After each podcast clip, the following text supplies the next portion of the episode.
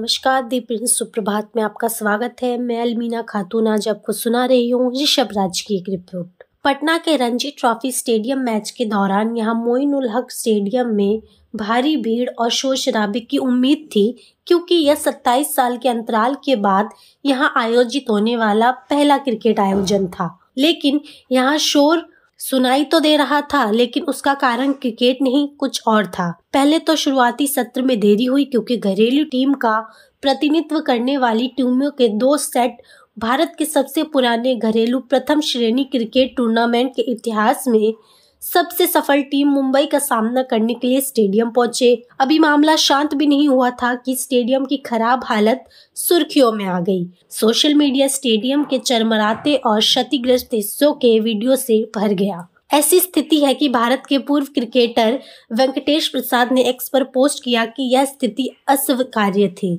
उन्होंने कहा कि रणजी ट्रॉफी भारत की प्रमुख घरेली प्रतियोगिताएँ है और अब समय आ गया है कि सभी हितधारक इसके महत्व को समझे। दिप्रिंट शनिवार को मैच की एक झलक देखने के लिए पटना के राजेंद्र नगर स्थित स्टेडियम पहुँचा और साथ ही पच्चीस हज़ार दर्शकों की क्षमता वाले स्टेडियम की स्थिति भी देखी। पता चला कि स्टेडियम में क्रिकेट प्रेमियों की भीड़ उमड़ी हुई थी, लेकिन किसी के बैठने के लिए कोई उचित जगह नहीं थी। लोग दर्शक दीर्घा में खड़े होकर गुनगुनी सर्दी की धूप में चल रहे मैच का आनंद ले रहे थे, लेकिन बिहार के एकमात्र क्रिकेट स्टेडियम की दुर्दशा को लेकर सरकार से नाराज़ भी थे।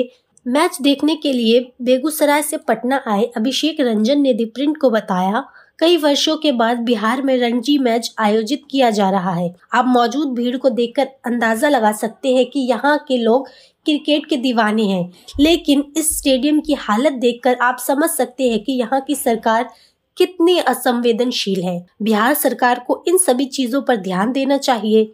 यहाँ प्रतिभा की कमी नहीं है, लेकिन सही समय पर संसाधनों की कमी के कारण प्रतिभा खो जाती है। ऊपरी गैलरी में दरारों से और रेलिंग और सीढ़ियों पर जंगली पौधे उगाए थे। कुछ बड़ी झाड़ियों को शीघ्रता से काट दिया गया था ताकि व्यवस्था में कुछ सुधार लाया जा सके, लेकिन उनकी खुली जड़ें वहाँ मौजूद दर्शकों को परेशान करती रही। कई जगहों पर टूटी हुई कांच की बोतलों के टुकड़े लावारिस पड़े थे और ये किसी को भी नुकसान पहुँचा सकते थे। पुराने गैर कार्यात्मक स्कोरबोर्ड ने उपेक्षित स्टेडियम के अंदर निराशा को और बढ़ा दिया था। दीप्रिट ने स्टेडियम की स्थिति पर टिप्पणी के लिए बिहार क्रिकेट एसोसिएशन के अध्यक्ष राकेश कुमार तिवारी से संपर्क किया, लेकिन उसका कोई फ़ायदा नहीं हुआ। उनके डिप्टी दिलीप सिंह ने कहा, मोइनुल हक स्टेडियम बिहार सरकार की संपत्ति है। बीसीए का इससे कोई लेना देना नहीं है। हमारी ज़िम्मेदारी सिर्फ़ मैदान की है। मैच मैदान पर हो रहा है। हम सिर्फ़ ज़मीन लीज पर लेते हैं। रख रखाव और विकास का काम हमारी देखरेख का नहीं है। सिंह ने आगे कहा हमने बिहार सरकार से कई बार स्टेडियम को, बीसीए को सौंपने का अनुरोध किया। इसको लेकर पटना हाईकोर्ट में मामला भी दर्ज किया गया। लेकिन अब तक इसे बीसीए को नहीं सौंपा गया है।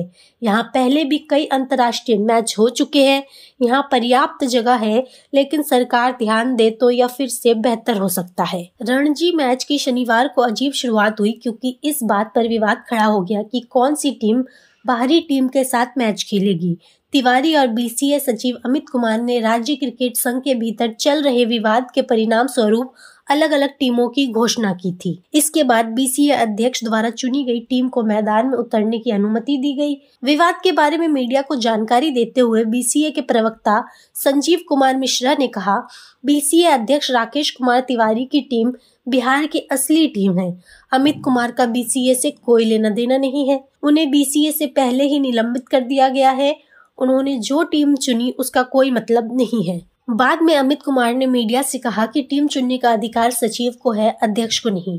उन्होंने भारतीय क्रिकेट कंट्रोल बोर्ड का उदाहरण देते हुए कहा कि टीम के चयन के बाद अनुमोदन की अंतिम मुहर बीसीआई सचिव द्वारा लगाई जाती है। स्टेडियम में वापस कंकड़ाबाग, पटना की रहने वाली क्रिकेट प्रेमी शिवानी सिंह स्टेडियम को जर्जर हालत में देखकर काफ़ी निराश थी। सॉफ्टवेयर इंजीनियर सिंह ने कहा मैं बेंगलुरु में होने वाले हर क्रिकेट मैच को देखने जाती हूँ। जब मैं छुट्टी पर घर आई तो पता चला कि दशकों बाद रणजी मैच हो रहा है, इसलिए मैं अपने परिवार के साथ यहाँ आई थी। केवल यहाँ की स्थिति देखकर मैं मैच देखे बिना ही वापस जा रही हूँ। मैं बहुत निराश हूँ।